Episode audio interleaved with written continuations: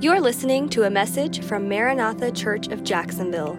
For more information, please visit our website, maranathajax.com. Hello, Maranatha Church. Welcome back to the podcast. This is Kevin. We are in week five of our Acts series for this summer. And today we want to look at Acts 9 and talk about Saul's encounter. This past Sunday, Pastor Brian did a great job at speaking about Saul and a little bit about Peter in Acts 9 and talking about his encounter. And um, so go and listen to that. Uh, but I want to share a little more thoughts about Saul. And we know Saul, also known as Paul in the New Testament. And in Acts 9, this is his encounter with Jesus, his transformation. And so uh, Pastor Brian shared this story already, but I wanted to just point out that when Saul had this encounter, this experience that um, before he met Jesus, he was a murderer and he was killing Christians. But now Jesus met him on the road to Damascus and transformed his life. And there was this initial encounter that we see in Acts 9. And also later on, we see a little bit about how uh, Saul afterwards, he went and tried to meet with the disciples and kind of team up with them and they were kind of questioning wait a second this is the guy that was murdering us. Is this a trick? But we see more about saul or i'm going to call him paul uh, because that's what we know of uh, him as paul. Um, we, we see more of paul's testimony his life in Galatians, we see him talk about his testimony a little more, and throughout the New Testament, because Paul writes most of the New Testament we see his uh, testimony more throughout those uh, scriptures. But here in Galatians 1, he really gives a lot of detail about what exactly um, happened or what he did afterwards. And so I want to read Galatians 1.13. It says, uh, For you have heard about my former way of life in Judaism. I intensely persecuted God's church and tried to destroy it. I advanced in Judaism beyond many contemporaries among my people because I was extremely zealous for the tradi- traditions of my ancestors. But when God, who from my mother's womb set me apart and called me by his grace, was pleased to reveal his son in me, talking about this encounter he had in, in uh, on the road to Damascus, so that I could preach him among the Gentiles. I, I did not immediately consult with anyone. I did not go up to Jerusalem to those who had become apostles before me. Instead, I went to Arabia and came back to Damascus. And then verse 18 of Galatians 1, he says, Then after three years, I did go up to Jerusalem to get to know Peter and stayed with him for 15 days and to see the other apostles. So we see a little information there that's interesting that he went there and stayed for three years. And later in Galatians, he talks about how he was actually pretty unknown to the community after that, where uh, he spent a lot of time in quiet. I, I want to believe it was kind of this quiet reflection of him desiring more and seeking more of who Jesus is because he spent so much time in his life studying the scriptures in uh, the Hebrew scriptures, the Old Testament. He knew those things. He's talking about Judaism. That's what that's what it is. The the Old Testament, the scriptures there. And he studied all that, and then he had to get kind of uh, reshaped by Jesus uh, and seeing Jesus throughout the the Hebrew scriptures, and he he and he saw and he reflect back on all that. And, and Pastor Brian mentioned that on Sunday, and so he spent these years in reflection, thinking about uh, this encounter he had and desiring more.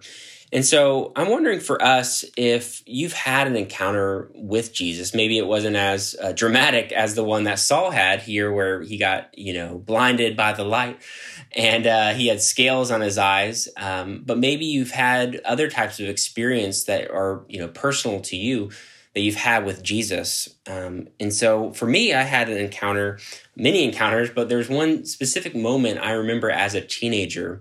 And this is what really drives me as a youth pastor was this moment that I had with the Lord just in a service where it was a youth service. And I remember standing around the back, worshiping the Lord. And I just remember feeling this overwhelming uh, presence of God's love for me, his peace for me. And I remember feeling that and, and thinking, this is where I want to be the rest of my life, is just in this presence of God. And specifically, I, I, thought about ministry in that moment where the Lord was shaping me and getting me ready uh, for youth ministry, and I, I was a teenager. And I remember that moment driving me to a place of desiring and seeking Him more. And I remember times as a teenager just spending hours in my room um, reading the Bible late at night. Um, because of those moments where I had these encounters like that at, at, at a church service, and I had these moments, and it drove me to a place where I wanted to seek Him more.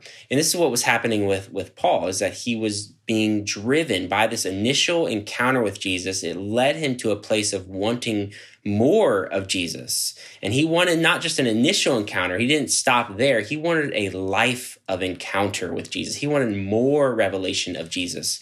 We see the psalmist say in Psalm 27 where he says that my heart was saying that the Lord was grabbing at his heart and saying, "Seek his face." And he responded in Psalm 27 8, he said, Lord, I will seek your face. So you see this desire that the Lord gets at at his heart in the psalmist. And this is what's happening in, in Paul's life. And it happened in my life where the Lord was like, hey, seek my face. And the only proper response to that is, Lord, I will seek your face. And it drives you to a place of just desiring and seeking him. And Psalm 27 4 says, There's one thing I desire to dwell in the house of the Lord all the days of my life, gazing on the beauty of the Lord and seeking him in his temple. And we see this in Paul where he gets away and for three years, um, where he's seeking the Lord on his own. And he's not getting into you know ministry yet. He's just seeking and, and preparing his heart to uh, and um, for more encounters, more of, of the Lord. And so I want to ask just again if if that initial encounter, if you've had initial initial encounters with the Lord, is that is that satisfying enough for you? Or do you feel the Lord telling your heart, seek my face? And what are you doing with that? Are you responding in the way of, yes, I'm going to seek your face?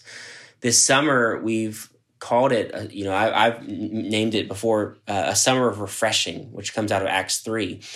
And in order to have a refreshing and, and more encounters, it takes your part to do this to get away to to spend quiet time away maybe you don't have the um, you know you can't get away for three years maybe you would like to um, but you know three minutes a day five minutes building that 10 minutes a day 30 minutes a day just building that encounter with the lord and seeking him getting alone in the word of god it's not that hard it's not difficult and yet we're not doing it as often as we should be. And if you feel the Lord saying, Seek my face, then respond with, I will seek your face, and put your face in his word. So Paul didn't stop, and I'm glad he didn't stop because uh, he continued to encounter the Lord, and it and it drove him to a place of of life encounter with him. It drove him to a place of faithfully laboring for the Lord, and he wrote so much of the New Testament because of this faithful labor that he continued to seek the Lord. And so at the end of Galatians, Paul gives a warning to the believers. Um, he's telling them, you know, Galatians is a harsh letter. He's warning them the whole time, basically. But at the very end in Galatians 5 7, he, t- he says to them, You were running well. You were doing a good job running the race. You were seeking the Lord. But then something happened. Who prevented you from being persuaded regarding the truth? This persuasion does not come from the one who calls you. A little leaven le- leavens the whole batch of dough. He's saying, What went wrong? You had this initial encounter with the Lord, but you stopped. And so I'm wondering how many of us have just stopped. We've just stood still and not are not seeking more of him for, for whatever reason, because whatever's gotten in the way of, of the truth. But I want to encourage you to look back at that truth that has happened, that encounter that you've happened. Reflect on those moments in your life. Maybe they were five years ago. Maybe they were 10 years ago. Maybe they were back when you were a child or a teenager, when you remember moments where the Lord encountered you. Go back to that place and the Lord's saying, Seek my face like you did back then. And let's do that together where we're seeking his face, where we're being refreshed in him. Because the Lord desires to encounter you more, desires more. Uh, we should desire more of him as well. Because when we do live this life of encounter, he's going to use us to have to be faithfully um, workers for his kingdom, laborers. And this is what the Lord needs. We need this. We need laborers in the church. We need people who are faithfully encountering the Lord on an everyday basis. We need laborers in the church to do faithfully uh, working the ministry out. So I hope that you are encouraged by this and that it drives you to a place. Maybe this, maybe the Lord will use this podcast as a as an encounter that you're having with the Lord right now.